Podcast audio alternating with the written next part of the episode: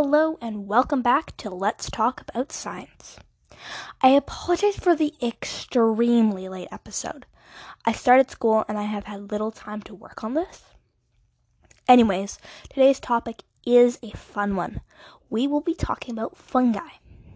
So, we will specifically be discussing what exactly fungi is, for those who don't know, how fungi reproduce, obtain nutrients, and live, some interesting fungi species, how fungi help plants communicate, how fungi help ecosystems, and some fun experiments to learn more about them. So let's get started. What exactly is fungi? I bet most of you know, but just in case, here is a definition, as always. So, fungi are any type of group of spore producing organisms feeding on organic matter, including molds, yeasts, toadstools, and mushrooms. These organisms eat organic material, including leaves, long clippings, corn stalks, and straw. The three main types of fungi are mushrooms, yeasts, and molds.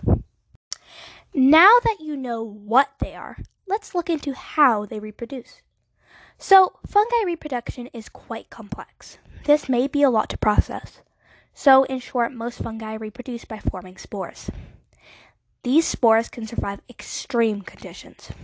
For example, a lack of water. The fungus sends the spores out, and um, this is a asexual way of reproduction. Fungi can also reproduce sexually. In depth, fungi reproduce asexually by fragmentation, budding, not explained here, or producing spores. Fragmentation is when a fungi extends fragments of hyphae. Hyphae are the branching filaments that make up the mycelium of a fungi. These hyphae can grow new colonies. Another branch or part of fragmentation is mycelial fragmentation. This is when mycelium separates into pieces instead of hyphae. It can also create colonies. Fungi also can produce spores that travel by air to suitable locations on food sources. A spore sprouts and sends an elongated hyphae to absorb the nutrients. These nutrients help the fungus grow into a mushroom or mold, depending on the fungal type of the parent. Fungi can reproduce sexually as well. Any two individuals can reproduce, so it isn't gender specific, for example. By the way, fungi do not have genders. Anyways, this process begins when two hyphae that are next to each other release pheromones. This triggers the hyphae to grow side branches, and this allows for the nuclei to stream in.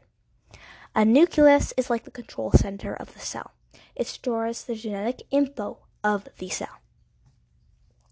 To continue, a cross wall forms near the end of each of the branches. The nuclei are now isolated in sexual structures. These structures are called gametangia. These gametangia fuse, so that means like they combine, and the nuclei inside pair up into groups of two. Eventually, the nuclei in pairs also fuse, and then these f- pairs fuse together. This structure becomes a zygosporangium, and the nuclei undergo meiosis. Sorry, meiosis. This is a process where a single cell divides, creating more cells. And then the fungi sprouts. I'm sorry, I'm a bit congested, as you can hear. But how do fungi obtain nutrients so that they can sprout? Well, fungi actually feed from the substrate on which they are growing through. A substrate is a base on which an organism lives. For example, cheese is a substrate of a certain fungi. So a substrate is kind of like the food for the fungi. Anyways, to continue, the fungi absorbs nutrients from the substrate using their hyphae. They absorb oxygen and water through absorption. During this process, the nutrients, oxygen, or water travel across the outer walls of the hyphae and into the fungi. Fungi are found in almost any habitat, but do mostly live on land, in soil or plant material. They seem to particularly enjoy temperate and tropical climates. In these areas, they defend themselves by using chemicals. They produce toxins that impair the growth, development, or viability of their antagonists slash competitors. So, now that we know how fungi survive, let's look into some species of fungi. First up, we have one with an annoyingly long and hard name to pronounce. It's Ophiocordyceps unilateralis. Sorry if I pronounced it wrong. I tried, okay? Anyways, this type of fungus is deadly to ants. It basically uses ants as its substrate. It sends its spores out into the world, and these spores find and land on ants. The spore infects the ant's brain and directs it upwards. So it makes the ant climb high on a tree or vine, for example. When the ant is high enough, it is directed to bite down on the stem of the plant and to grip it adequately. Then the fungus is ready to sprout. It shoots out of the ant's brain, killing it, and takes over its body. And this cycle continues because the fungus spreads to a next ant to use as a substrate. Another type of fungi is way less gruesome and has an easier name to pronounce, thankfully. It is the blue milk mushroom, or the Lactarius indigo. This lovely mushroom earns its name from its elegant blue shade, which turns gray as it ages. You can find it in eastern North America, East Asia, and Central America. It is common in both deciduous and coniferous forests in these areas. The mushroom forms mycorrhizal associations with a broad range of trees in these forests as well. And you can eat it. And a fun fact about this fungi it even oozes an indigo milk when a tissue is cut, and this milk turns green when it is exposed to the air.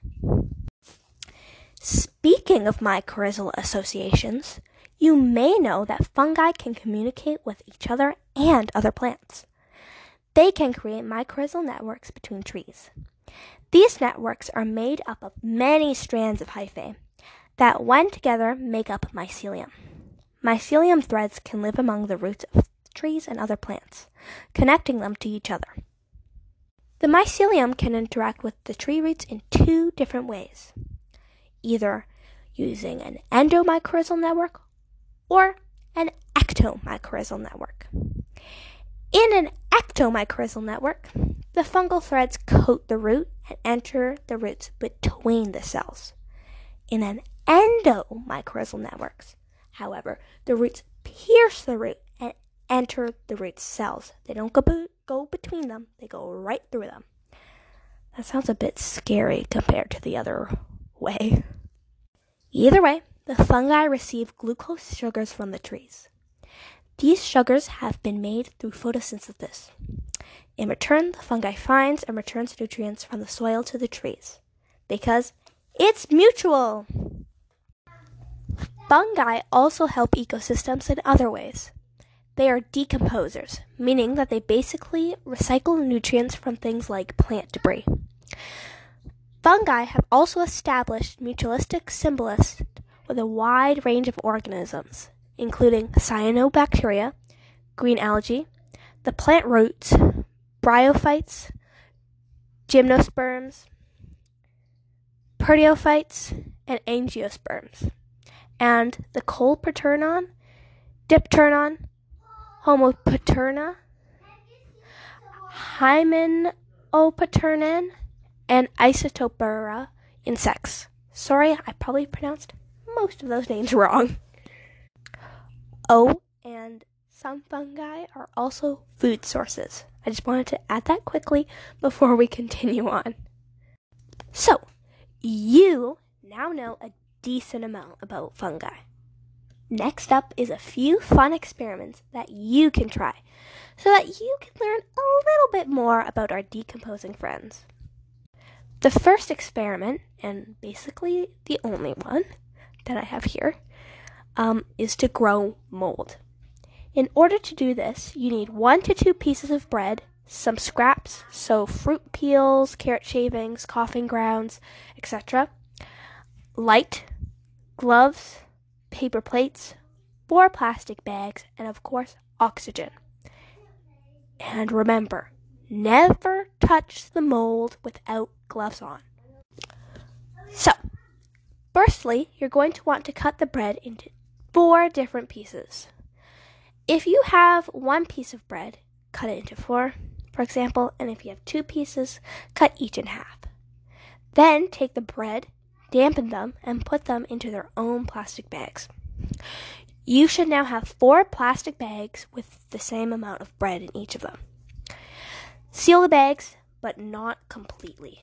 Now, place two of the bags in direct sunlight and two others in a place with less light, but an area with the same temperature as the area where there is direct sunlight. And this should preferably be room temperature. Anyways, you may wonder what are the food scraps for? Well, before we get into that, just divide them onto two plates and put one next to the slices of bread. You should have one where there's more light and one where there is less. And all you have to do from this point forward is wait four to seven days and come back and observe. You can compare the bread in the two other areas, you can compare the food scraps, etc. Anyways, thank you for listening today. We've hit 50 plays. Another episode should be out in about a month or so. It won't take as long as this one. I will try to ensure that. I hope you have learned something new about fungi and try to give this experiment a whirl. Thank you and have a lovely day.